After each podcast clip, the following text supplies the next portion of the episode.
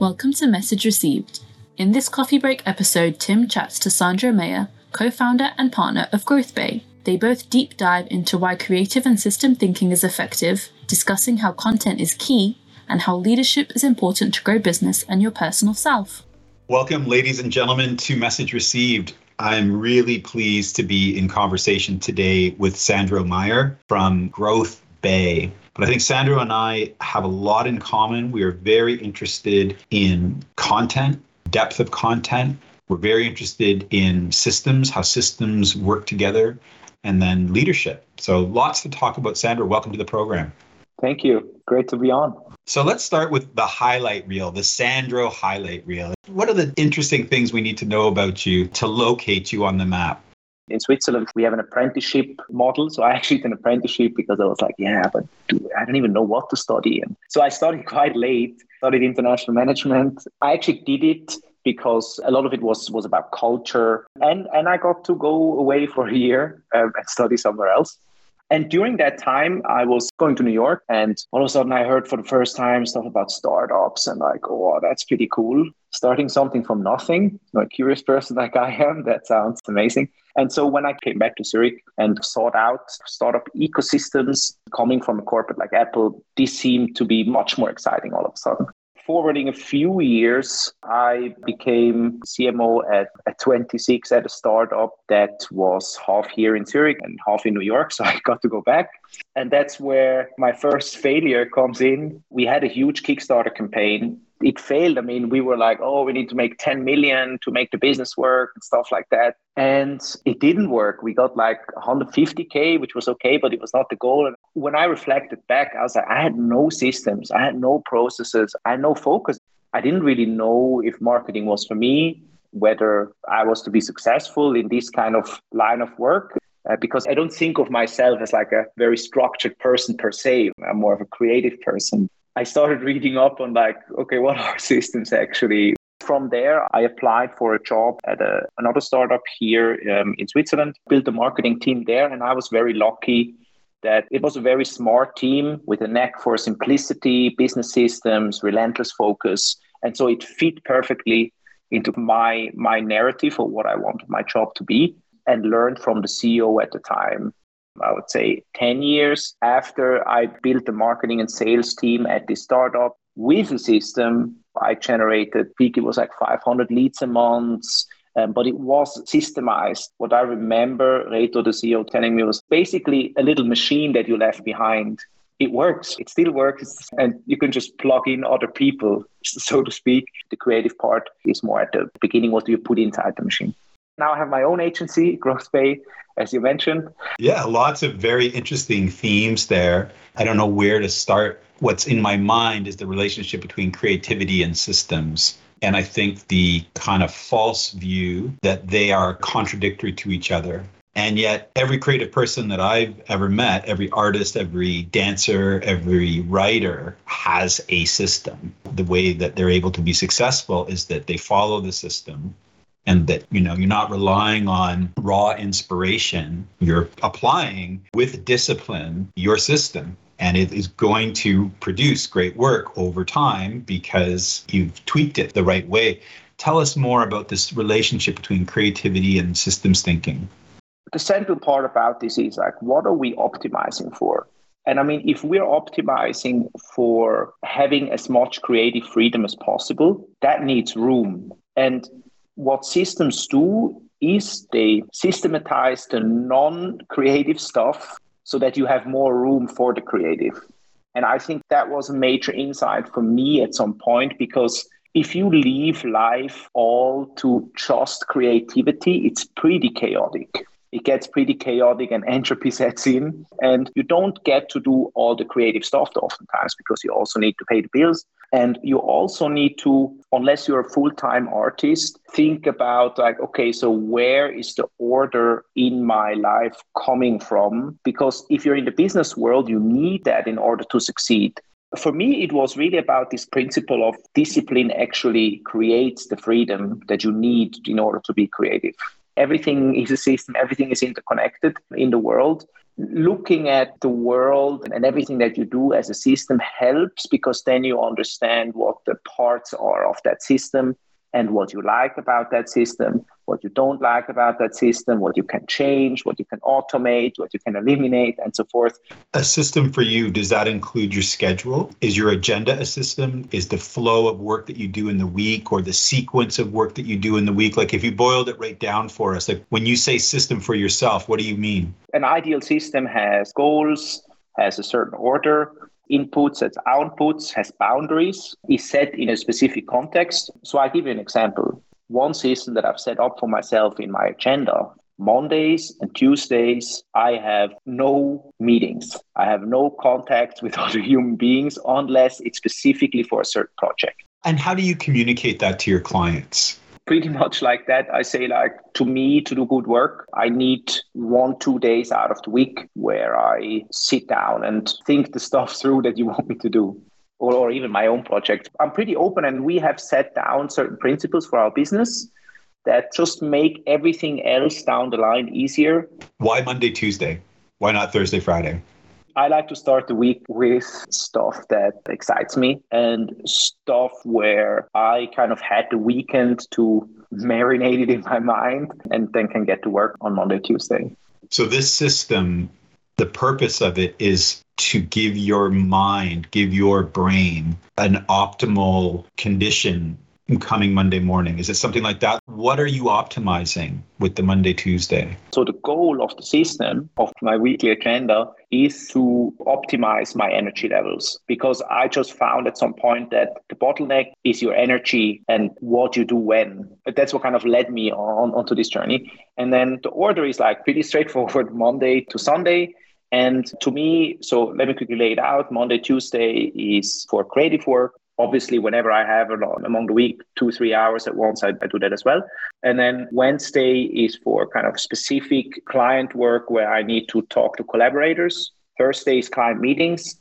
Friday is content writing only nothing else. And then saturday is what i call planned spontaneity. So no schedule whatsoever ever on a saturday and then sundays wild card whatever usually going on a trip or or taking walks and then do a weekly review in the evening. So that's the whole system. And the inputs in that specific scenario are everything people want from you and what you want from yourself. And the output is the work that you need to create. And the boundaries are really like the principles, as I just mentioned. For example, the boundaries I don't want to work past 7 p.m. That, that would be a boundary, right? The context is my general work and life, which I don't like work life balance much. To me, it's one life, and I try to design it to my best possible knowledge. And it's also iterating. I mean, everything I, I just mentioned is iterating. I mean, the system that I just mentioned is maybe in place for a couple year now, but it might change. It's not set in stone. So let's say someone's listening who says, you know, you're an entrepreneur, you're a creative person. I work in the marketing department of a multinational company. How do we translate what you, you've told us into broader applications for marketers, for people who want to get out there with their message? All that you need to think about if you think about how you can optimize your system is what are your constraints? And yeah, maybe your constraint is you can only take one hour out of each day for creative work. But are you taking that hour? And how can you take that hour more often? I can give you an example in terms of specific marketing, right? So, for example, the podcast that we do. It's called the Growth Leadership Show, and it's next to the newsletter, kind of another content venture that's going on. What I found in the beginning is I need to do everything myself for a little while so that I understand what the pieces are. This is what I mean by designing a system, right? It's like looking at all the parts and all the processes inside that you currently already do and think about could you delegate something? Could you eliminate a step? What's really necessary? What I find particularly interesting about your approach, and maybe it's like your meta system, is you seem very focused on starting from the ground up and acquiring true knowledge for yourself uh, through doing. And uh, I'm going to read a quote that these are your words. Now I am of the school that knowledge has no inherent value and you go on in that blog to basically say, look, if you're just taking a nice sounding quote from the internet and then putting it at the beginning of your presentation to make it seem like a cool presentation, and you don't really know not only have you not read the original source, but you haven't, in a way, lived the original source. It's, it's just cool sounding stuff that you don't know in substance. Can you tie this to content marketing for us? Because I think mm-hmm. skeptics of it feel like it's just ideas made by the pound almost, or like, let's churn out content by the word. What's your philosophy of content marketing? I have basically two approaches. And one approach is customer research. You do interviews with, ideally, you can do it with prospects, current customers, people who didn't choose you. What you will find is people love to talk about their problems and also their wins. First of all, it gives you a really good intuition for the customer, for the potential customer, and what their day looks like and what their challenges and wins look like. What are their goals? And then when you actually go down and qualitatively analyze the transcripts that you made, or like the notes if you didn't record it, you realize there are patterns. You get an empathy for the customer. You start getting interested as well because you're actually solving a problem. And then the second approach, and that's one that is more like mostly thought around what thought leadership is, is as a company, specifically, your goal with content that lane is to build trust and to tell the narrative and your point of view of why does your product or service exist and what's your reason for being in this industry. These are to me two approaches to content marketing that are very helpful. In one you are solving a specific problem to for a customer and in the second you are actually explaining your point of view your unique point of view your perspective on the industry to the people that are interested in such things. I could call what you're doing education, I could call it journalism, I could call it research, I could call it community building. I know you've got these these lovely 4 Cs of a modern brand. Community, content, curation, collaboration. And I feel like maybe you're applying all four of those in the stories that you've just told. So, how satisfied are you with our current ability to talk about content marketing? Well, it's an issue because what happened in marketing in general is performance marketing came onto the stage, which means, okay, you now you need to measure everything. This is not how it works. You cannot measure a referral and you cannot measure how you influence people with your ideas. And so, like, to me, usually when I still talk about content marketing just because that's what people understand, because I need to speak in the language that they understand. In, in a lot of sense, I don't like the word content that much. The content marketing guy who doesn't like the word content, tell me more. What you're trying to do with content really is educating or entertaining. That's in the end what people come for. Sometimes it's pure information, but usually it's one of those two. And especially in B2B, it's oftentimes education. And so, what your goal should be is trust. I often say, like, what you're selling as a business is not a product, you're selling a perspective. What is my perspective on the problem you're trying to solve? And why do you need to solve it this way? The business is created by selling a perspective to people that they can rally behind. And, and that's what to me content marketing really is. It's it's educating the customers around the problems they have, possible solutions, and not always talking about yourself, but about the industry and and and where it's going. So if you saw the world the way we see the world, you would see our product or our service as something essential that you want in your life. And that's why it's so important to have certain pillars and principles down for your content so that you're not all over the place. What are you about? Talk about that.